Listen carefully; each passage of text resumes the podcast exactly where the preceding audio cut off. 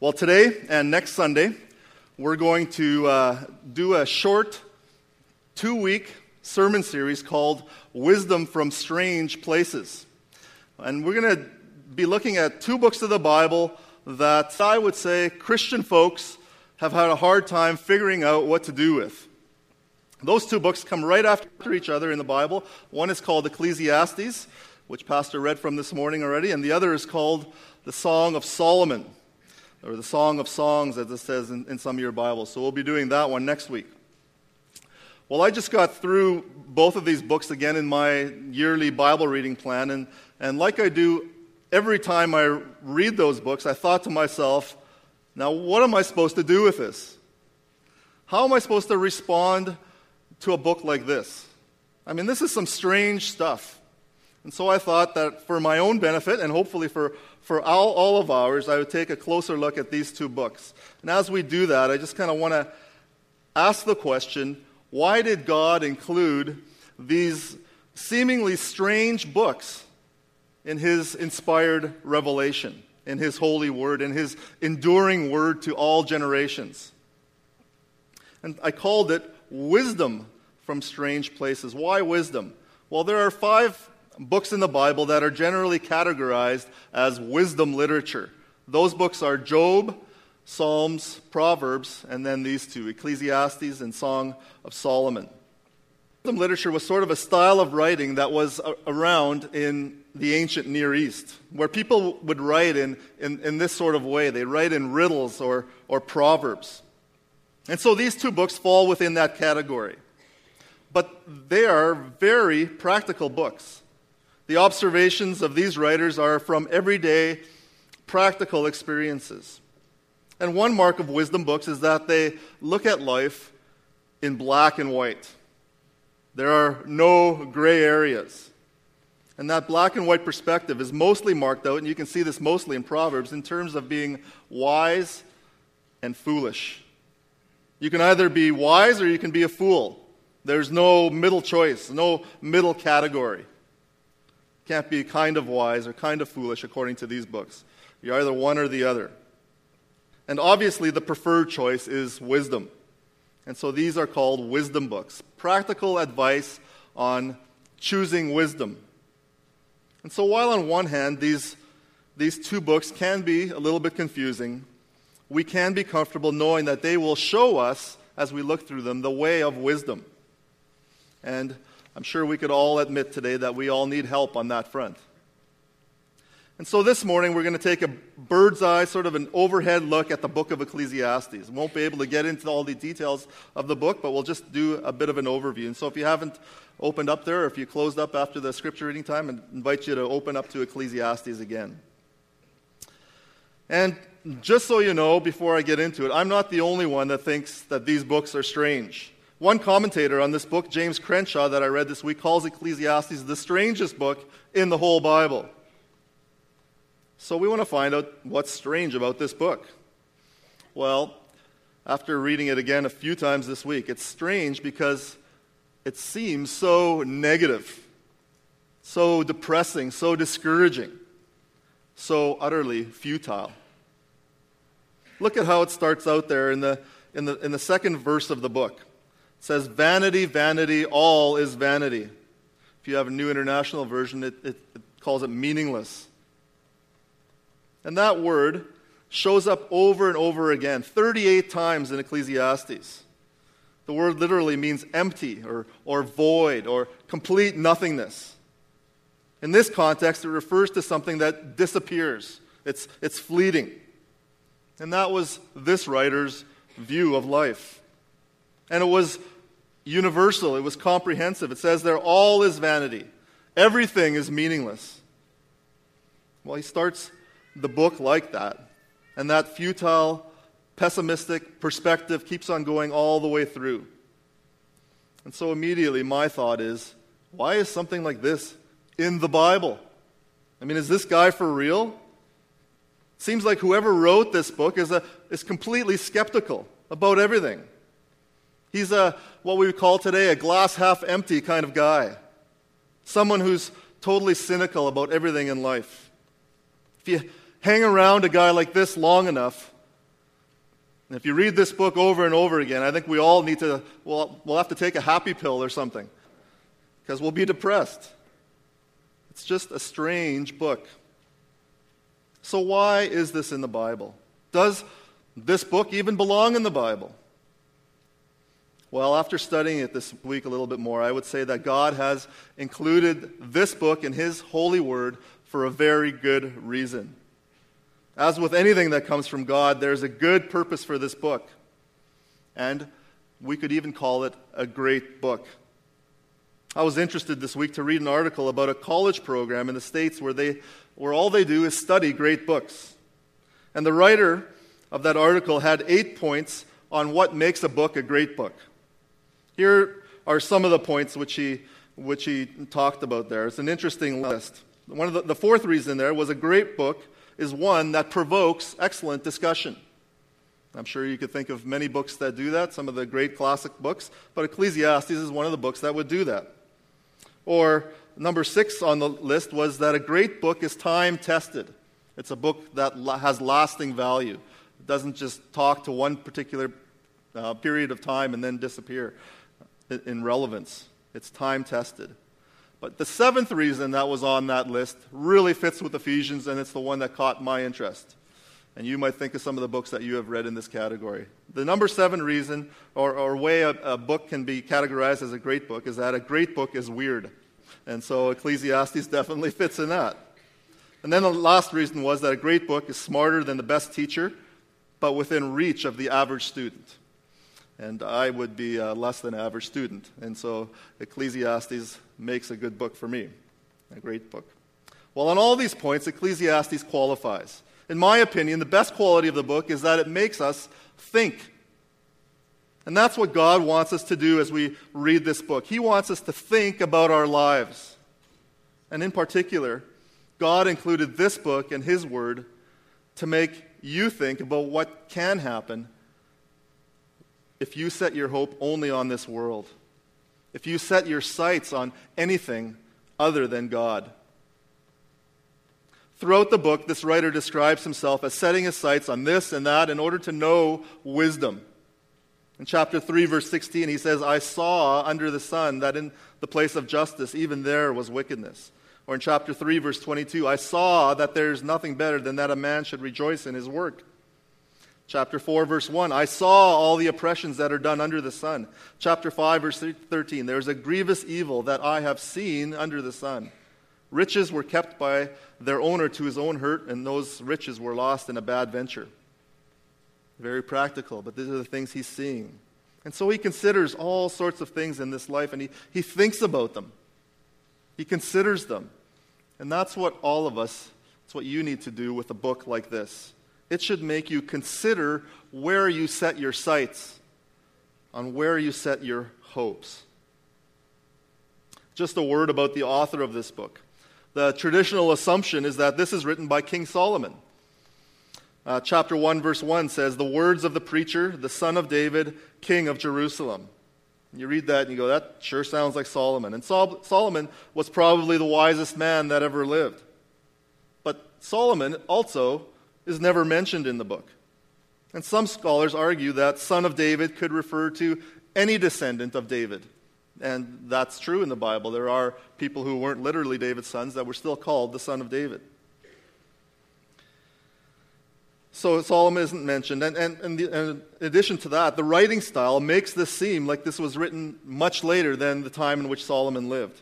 And so there's no real consensus on who wrote the book. But to me, it really doesn't make any difference to the meaning whether Solomon wrote it or not. I personally b- believe Solomon did write it, but it doesn't change the meaning of the book at all. But since it says the words of the preacher, we'll call him just that. When Martin Luther, and of course I need to reference Martin Luther on October 31st because you know October 31st is the anniversary of when Martin Luther hammered the 95 Theses on the wall there at the castle in Wittenberg. And we celebrate October 31st now for another reasons, but that is a real good reason to celebrate October 31st um, because that's the start of the Reformation. But when he's translated this book into German, which is one of the great parts of the Reformation, they, they translated God's word into a language that the people could understand. not just the priests. But when he wrote this book and when he translated it into German, he called Ecclesiastes the preacher. That was the title, Der Prediger in German. That's what he named the book. The name we use, in case you're interested, Ecclesiastes, comes from the Greek meaning of that word preacher. The Hebrew word there is Koheleth, which means to gather together as an assembly. And the Greek word for that is ecclesia. So we end up with Ecclesiastes. But just so we see how to interpret the book, I need to point out one more important thing about how this book is, is structured. The main part of Ecclesiastes is the musings of this Koheleth, this preacher, or teacher, as it says in some of your versions, maybe. But there is another character in this book. There's also a narrator here. This could be even maybe one of the preacher's students. And those only parts of narration are the parts that Pastor Wayne read earlier. In chapter 1, it starts back to the first words the words of the preacher. So it's not the preacher saying the words of the preacher, it's someone else saying that. The words of the preacher. And then he gives a summary of the preacher's third, right through to verse 11. And only then in verse 12 does the preacher start to talk in the first, pre- uh, first person. I, the preacher, have been king over Jerusalem. And then he goes right through talking until chapter 12. If you flip over to chapter 12, verse 8 again, it says the, the narrator picks it up now. He says, Vanity of vanities, says the preacher.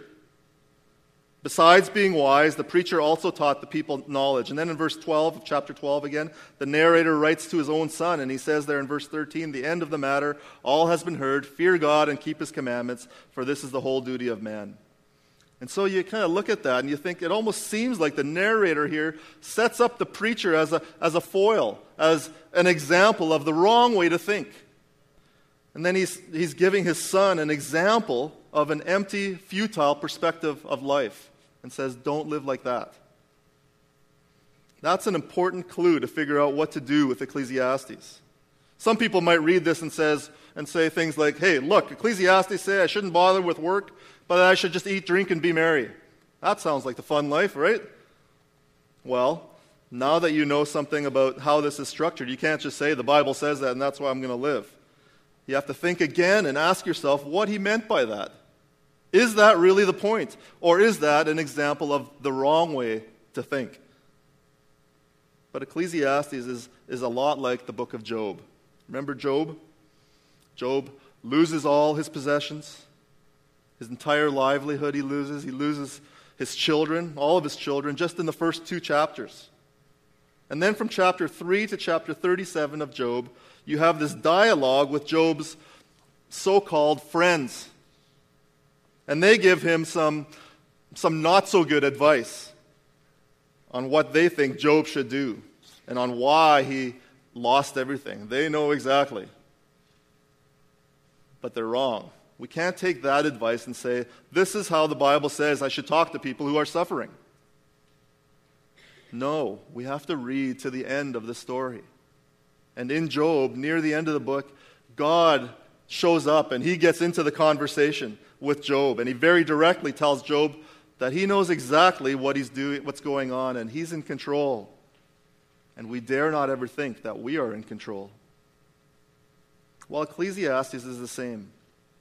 Only Job is, is wisdom for someone who has lost everything, while Ecclesiastes is wisdom for someone that has everything. It teaches us certain lessons on putting our hope on the wrong things. But we don't find out until almost the end that the answer to his questions is God Himself.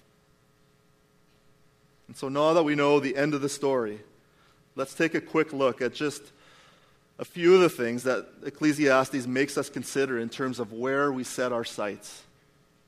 That's what we want to find out about. The first thing is there, and, and the main thing, is that it makes us consider the emptiness of life under the sun makes us consider the emptiness of life under the sun. In connection with that phrase, the vanity of vanities, the phrase that the preacher uses over and over again in this book is under the sun. 29 times in Ecclesiastes, under the sun. His vision is limited to what he can see in this world. That's what that phrase means. He's short sighted. He can't see beyond the sun, or he's at least not looking beyond the sun. And what he keeps finding when he looks out at the world is vanity or meaninglessness. Meaninglessness. I'm not sure if that's a word, but that's what he finds. In chapter 1, verse 14, he says, I have seen everything that is done under the sun, and behold, all is vanity and striving after the wind. That's a summary statement at the beginning of this book. And in the course of the rest of the book, he covers almost every area of life work, leisure, eating, sleeping, drinking, sex, time, entertainment, worship, money, education, government. If you want to find out any of those things, of what he thinks about those, just read through the book. He has seen everything, and yet he describes all of it as vanity and as striving after the wind, which is another phrase that comes up over and over again. I remember when I was in high school, uh, once in a while in, in phys ed class, we used to play flag football. I guess they didn't want uh, anyone to get hurt, so instead of tackle football, they gave everyone a belt, put it around their waist, and with two flags velcroed on to the side, one at each hip. And so instead of tackling someone, you had to rip off one of the flags. I always thought that was kind of a dumb game. But you'd have someone running as fast as they could with the ball, and instead of tackling them, you'd have to try to grab a flag as the person whizzed by. I to remember more times than not thinking I had someone's flag, but looking at my hand afterwards and it was empty. It was like striving after the wind. Well, that's what life under the sun is like.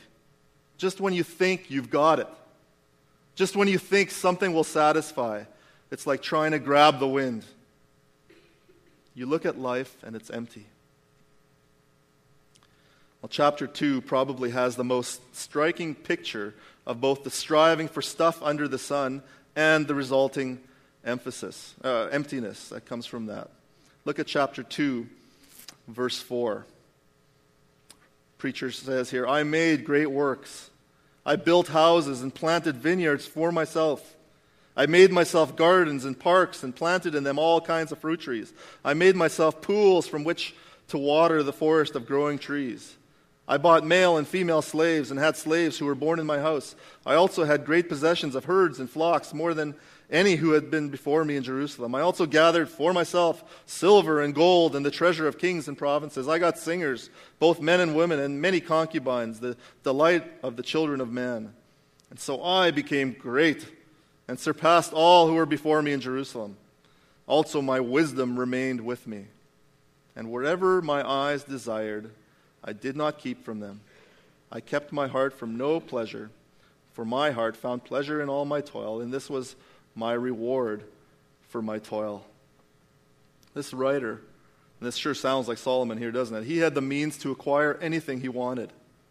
And he was industrious enough, industrious enough to get it. He worked hard for it.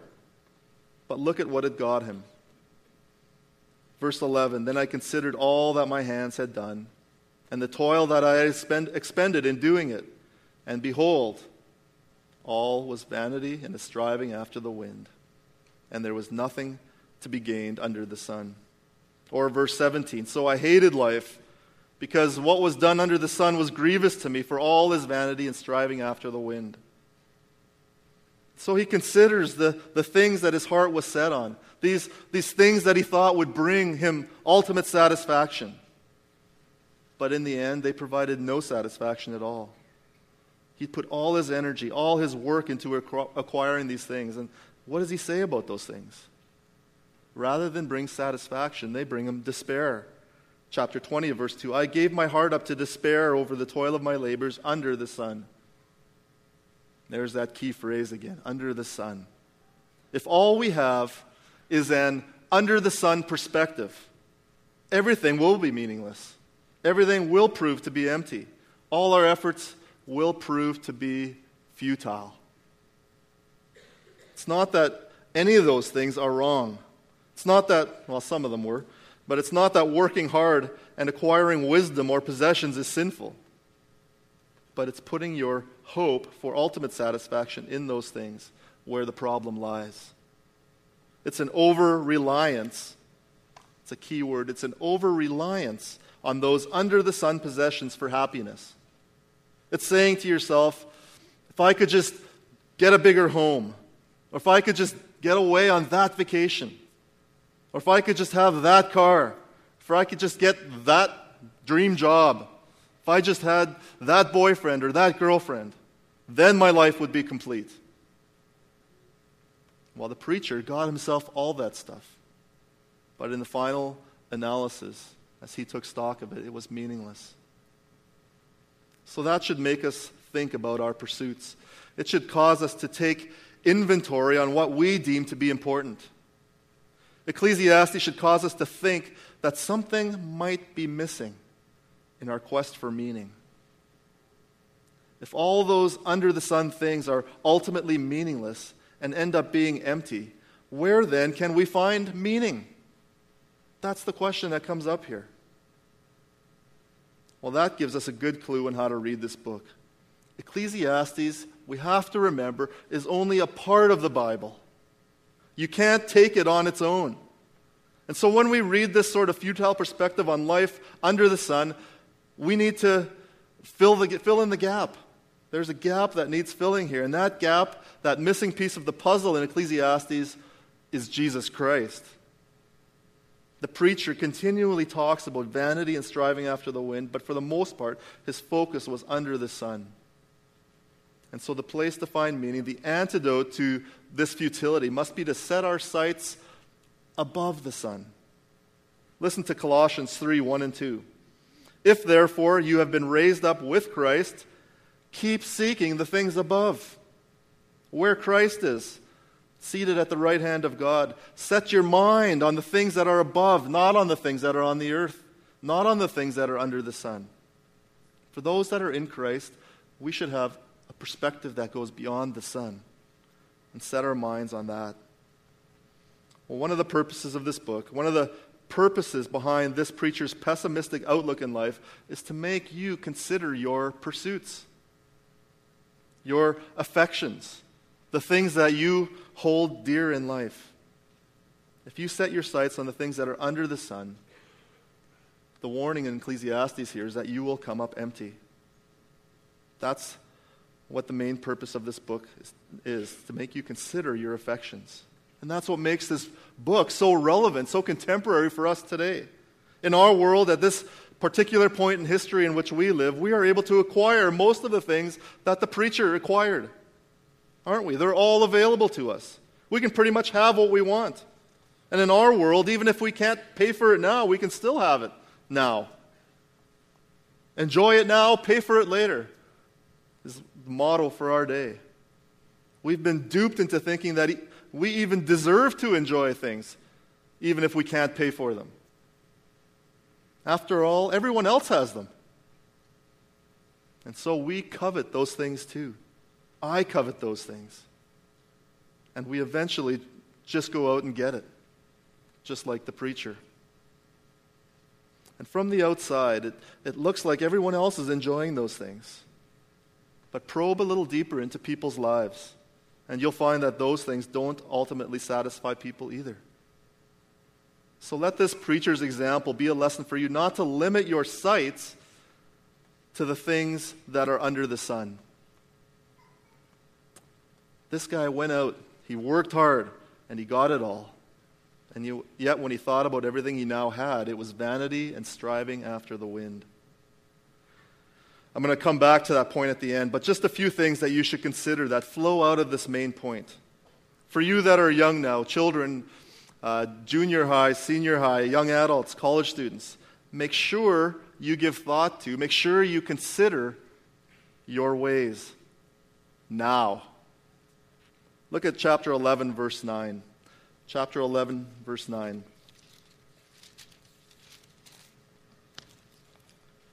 Rejoice, O young man, in your youth, and let your heart cheer you in the days of your youth. Walk in the ways of your heart in the sight of your eyes. But know that for all these things, God will bring you into judgment. Remove vexation from your heart and put away pain from your, from your body, for youth and the dawn of life are vanity. And then into chapter 12, verse 1 Remember also your Creator when? In the days of your youth. That's just saying that even though you are young, don't just carelessly drift through your life. giving no thought to your ways. You know, I'll just think about all that stuff later. Don't have to worry about that now. Don't do that. Ecclesiastes is warning. This is a word of warning from someone who wished he had heard this warning when he was young. But now we have no excuse. Ecclesiastes stands as a warning and as an advice for, as advice for all of you. He's saying, Yeah, be young, enjoy your youth, but just know that you will be held to account. There will be judgment. So remember your Creator now. I'm thrilled and encouraged with the fact that so many of our youth and adults are grasping this. It was great to have them leading our, our singing time this morning, wasn't it? Leading us in music. Another one that understood this was our friend Jordy Gauthier, who seemed to grasp this concept. Here's what he wrote shortly before he, he died, now about seven weeks ago. He wrote, God created us to live with a passion and to display his excellence in life. The wasted life, he said, is the life without this passion. Like a man who bought a boat to retire and to travel the world. When he came to Christ, and by that he means when, when he stood before Christ, he was found to have wasted his life. And then Jordy ends by exhorting those who would read this to find in life where God is calling you to go and do it because he has good plans for those who listen and follow him. That almost sounds like it's right out of the pages of Ecclesiastes, doesn't it? Except he had found the answer. Young people, don't waste your life. Don't let your youth and the dawn of life, as, as the preacher puts it here, be vanity. Heed this warning. Well, another thing from Ecclesiastes that it, that it forces us to think about is that it makes us consider the tragic reality of the fall. God created everything good. This writer even assumes that. When Adam and Eve fell into sin, though, man ruined what God had created, and everything then became futile. Death came into the world, and it affects every single person. Work went from something that was good to something that became difficult toil. Nothing was as it should be. And we will all be judged for our sin and rebellion. That's the world that Ecclesiastes opened our eyes to. It's the world in which we live, it's reality. But that's not the end of the story. Because God, in His love, provides a way out. There is hope. And by pointing to the futility of the world, Ecclesiastes now leaves us grasping for that hope. Or at least it should, grasping for a lifeline. And that place of hope, we need to realize out of reading this, is not under the sun, but beyond the sun. The preacher even hints at that in various places where he points to God's goodness and says to enjoy what God has created. He knows that this world was never meant to satisfy us. In chapter 3, verse 11, he says that God has set eternity in our hearts.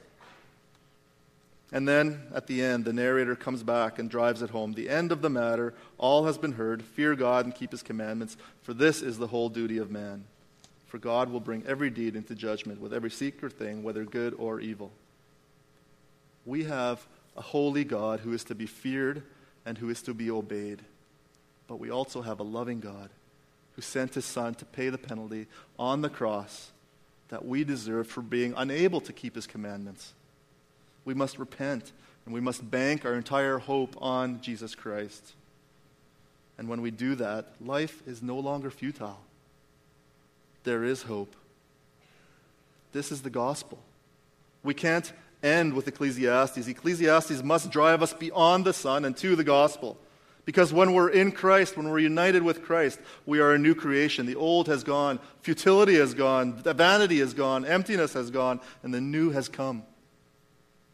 I want to end today with two contemporary testimonies. One raises the exact question that Ecclesiastes raises, but it doesn't, hasn't found the answer yet. The other person asked the same question, but found the answer. This uh, first word is from Tom Brady. I'm not sure if any of you are familiar with that name. The guys might be. Uh, Tom Brady is the popular quarterback for the New England Patriots football team. He, uh, he's led his team to win three Super Bowls, and, and uh, since when he wrote this, he, he was in another Super Bowl, although they lost that one. But uh, he, uh, that Super Bowl is the ultimate prize for American football. Hardly anybody gets to, gets to win that. And so he should, by all rights, be at, the top of the world. But back in 2007, he was interviewed on, on 60 Minutes. And here's what he said He said, Why do I have three Super Bowl rings and still think there's something greater out there for me? I mean, maybe a lot of people would say, Hey, man, this is what it is. I reached my goal, my dream, my life. Me, I think, man, it's got to be more than this. I mean, this isn't this this can't be what it's all what it's all cracked up to be. And then when the interviewer asked him, what, he says, What's the answer? Brady responded, I wish I knew. I wish I knew. Well, we can all pray that Tom Brady finds the answer that God has revealed in the Bible, namely that he is a, a sinner separated from God, but can be reconciled through Jesus Christ, and he can find meaning in his life. There is more. The other story is from Chuck Colson who many of you will recognize as the former aide to President Nixon in the early 1970s and was later imprisoned for his role in Watergate. Here's how he recounts his conversion. He says, I was the principal strategist behind the 1972 re election campaign of Richard Nixon, and when it was all over, I should have been absolutely on top of the world. I'd succeeded. We won. It was a historic landslide. But instead, I found myself staring out of the office window thinking, so what? I was getting ready to go back to my law firm and was going to make a fortune, literally a half a million dollars a year. And I felt dead. Really dead. Well, he meets up with a, with a friend later on who tells him about Jesus Christ. And, and he, he has this meeting with this guy at his house. And then he gets back into his car and he says, I spent an hour on the side of the road right next to my friend's home, crying, thinking about my life, wanting to know God, wanting to be clean. And we all know that Colson eventually became a Christian and started a great ministry called Prison Fellowship. Well, both these people, Tom Brady and Chuck Colson, asked the right questions. Brady had reached his dream under the sun, his dream that was under the sun to win, to be a champion, to be the best. And he found that it wasn't all it was cracked up to be. Colson was going to make a fortune. He had been to the White House, but yet he says he felt dead really dead. That sounds very much like Ecclesiastes. And it makes us think that we can't just set our hopes for happiness on fame and fortune and, success. Things in this life will always promise more than they can deliver. The message of Ecclesiastes is that we need to center our lives on God and on His Son. True hope, genuine happiness, real meaning is found only in the saving knowledge of the one true God. Let's pray.